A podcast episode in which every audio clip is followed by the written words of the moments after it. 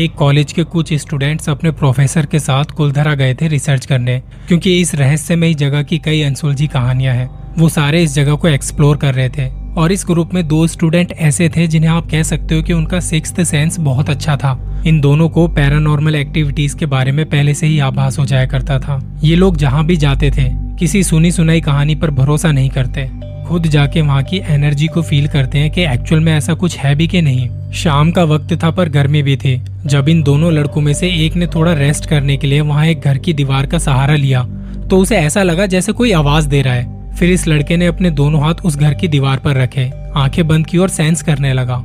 और ऐसा उसने तीन चार घरों में करके देखा।